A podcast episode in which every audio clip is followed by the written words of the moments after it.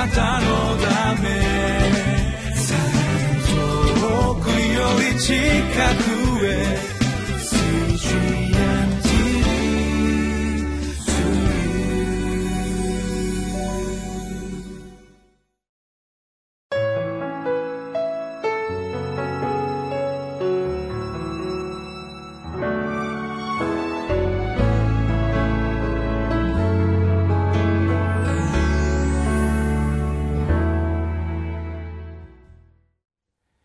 皆さんこんにちは。3月14日のリビングライフの時間です。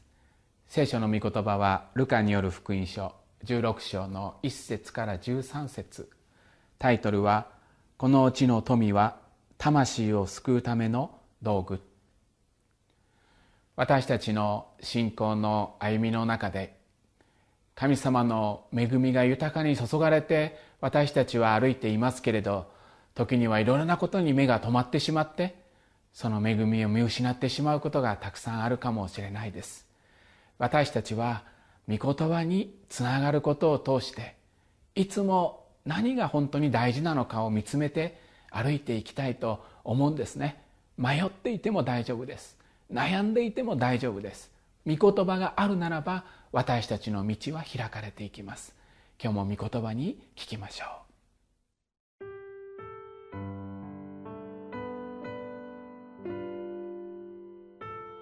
ルカの福音書16章1節から13節イエスは弟子たちにもこういう話をされた。ある金持ちに一人の管理人がいた。この管理人が主人の財産を乱備しているという訴えが出された。主人は彼を呼んで言った。お前についてこんなことを聞いたが、何ということをしてくれたのだ。もう管理を任せておくことはできないから、会計の報告を出しなさい。管理人は心の中で言った。主人にこの管理の仕事を取り上げられるが、さてどうしよう。土を掘るには力がないし、物乞いをするのは恥ずかしいし、ああ、わかった、こうしよう。こうしておけば、いつ管理の仕事を辞めさせられても、人がその家に私を迎えてくれるだろう。そこで彼は、主人の債務者たちを一人一人呼んで、まず最初のものに、私の主人にいくら借りがありますか？と言うと、その人は油百バテと言った。すると彼は、さあ、あなたの証文だ。すぐに座って五十と書きなさいと言った。それから別の人に、さて、あなたはいくら借りがありますか？と言うと、小麦百コルと言った。彼は、さあ、あなたの証文だ。八十と書きなさいと言った。この世の子らは自分たちの世のことについては光の子らよりも抜け目がないものなので、主人は不正な管理人がこうも抜け目なくやったのを褒めた。そこで私はあなた方に言いますが、不正の富で自分のために友を作りなさい。そうしておけば富がなくなった時、彼らはあなた方を永遠の住まいに迎えるのです。小さいことに忠実な人は大きいことにも忠実であり、小さいことに不忠実な人は大きいことにも不忠実です。ですから、あなた方が不正の富に忠実でなかったら、誰があなた方に誠の富を任せるでしょう。また、あなた方が他人のものに忠実でなかったら、誰があなた方にあなた方のものを持たせるでしょう。しもべは二人の主人に仕えることはできません。一方を憎んで他方を愛したり、または一方を重んじて他方を軽んじたりするからです。あなた方は神にも仕え、また富にも仕えるということはできません。今日の聖書の中に不正な管理人というのが登場します。16章の一節イエスは弟子たちにこう、こういう話をされた。ある金持ちに一人の管理人がいた。この管理人が主人の財産を乱費しているという訴えが出された。一人の困った人が今日の聖書の中に登場します。主人は豊かなものをこの管理人に与えていたんですけどもそれを正しく用いることができないでいた。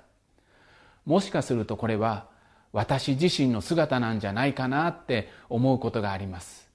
この世の中で生きていく中で私たちはいろんなことを与えられて今生きているっていうことがありますけれど神様が全てのものを備えて必要なものを導いて私たちに与えておられるという言われる時にそれを正しく誠実に忠実に用いているだろうかなって思うと正しく用いていない自分の欲のために生きている。神様が与えてくださっている大きな恵みがあるにもかかわらず結局は自分のためにいろんなものを使って、えー、生きているんじゃないかなって思わされることがあるんですね。この不正な管理人は主人に呼ばれて怒られます。でもこの管理人は心を変えるっていうことをしていったんですね。2節からのところを読みします。主人は彼を呼んでいった。お前についてこんなことを聞いたが何ということをしてくれたのだ。もう管理を任せておくことはできないから。会計の報告を出しなさい。管理人は心の中で言った。主人にこの管理の仕事を取り上げられるがさてどうしよう。土を掘るにも力がないし物乞いをするのは恥ずかしいしああ分かったこうしよう。こうしておけばいつ管理の仕事を辞めさせられても人がその家に私を迎えてくれるだろう。大変な時に人は心を変えられていくっていうことがあると思うんです。この不正な管理人は主人から仕事を取り上げられるっていうピンチが訪れて心を変えてそうだ自分の仲間を作っておこう。そうやって主人に借りた人たちをお金を借りた人たちを呼んでそして五節のところではあこう書いてあります。そこで彼は主人の債務者たちを一人一人呼んでまず最初のものに私の主人にいくら借りがありますか？と言うとその人は油百バテと言った。すると彼はさああなたの証文だ。すぐに座って五十と書きなさいと言った。主人のその財産の管理をめぐってこの一人の管理人は今まで自分のことがのために使っていたものを人を呼んでそしてその友を作るということをしていくっていうことをしていきました。なんでこの人が褒められていくのかなって、えー、この聖書を読んでいくと思うわけです。そして、えー、ずっと聖書を読んでいきますと不正の富で友を作りなさいとも言われていますとますます聖書が分からなくなってしまうなっていうことがあるかもしれないんです。この人がしたこと大切なことがあります。一つはこの管理人は主人を知っていたっていうことなんですね。自分のものだとは思わなかった。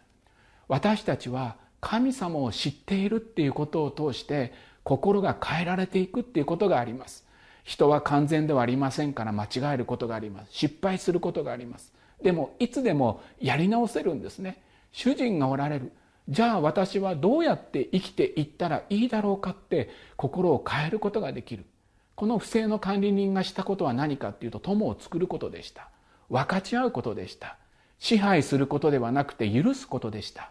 そうやって生きていく歩みをこの主人は褒めていったんですね。そのやり方はちょっと首をかしげるっていうか本当にそういうことだけでいいのかなって結局は自分のためにこういう許しをしたんじゃないかなって思うことがあるかもしれませんけども神様が私たちに願っていることは何かっていうとどのような手段や方法があったとしても自分の心が本当に愛に満ちているっていうことでなかったとしてもそれでも私たちは分け合うこと許すことこの地の人たちと一緒に歩いていくっていうことも神様の御心なんだっていうのが今日の聖書の箇所を見るとよくわかります。9節のところをお読みします。そこで私はあなた方に言いますが不正の富で自分のために友を作りなさい。そうしておけば富がなくなった時彼らはあなた方を永遠の住まいに迎えるのです。10節。小さいことに忠実な人は大きいことにも忠実であり小さいことに不忠実な人は大きいことにも不忠実です。私たちが生きていくとお金があります。そしてこのお金を私たちはどうやって用いていったらいいのかって分からなくなることもあります。そしてこのお金は決してきれいなものだけで見ることができないことだってあるかもしれません。そう思うとこの世の中で生きていくことが虚しくなってしまったり私たちはいろんな心の葛藤を覚えることがあるかもしれないんです。でもたとえ今私たちの手の中にあるものがどのような経緯でどのようなもので私の手の中に置かれているっていうことがあったとしても神様に聞いてみる主人に聞いてみる主人は何を喜ぶだろうかそしてそれを分かち合っていく許していく捧げていくそういう道の中に真実があるんですね。私たちに委ねられたものを主人の目で生かしていくように私たちがしていく時にその心は完全でなくなくても神様はそれを尊んで見ていてくださるっていうことがあるんです。私たちは神様から与えられているものに目を留めたいと思うんです。完全でなくてもいいんです。何か心騒がせるものだと思えるようなことがあってもいいんです。どうしたらそれを忠実に主人の目にいいように用いていかせるかっていうことを私たちは考えていきたいんですね。そうやって考えて小さな積み重ねをしていくときに神様それを祝福してくださいます。私たちに与えられているものをもう一度見つめ直してそしてそのことを忠実に生かしていく道を今日私たちは共に祈っていきたいと思います。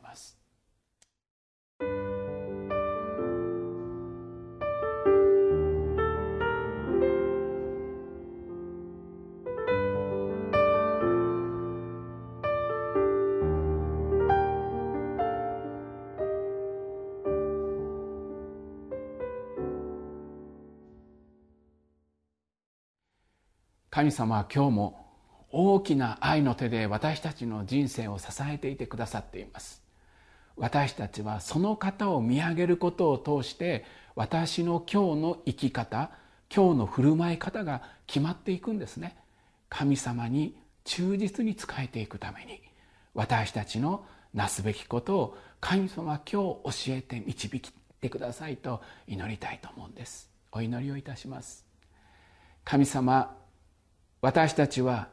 不正な管理人となってしまう時があります。この世の中はそのようなものが満ちていることがたくさんあるかもしれません。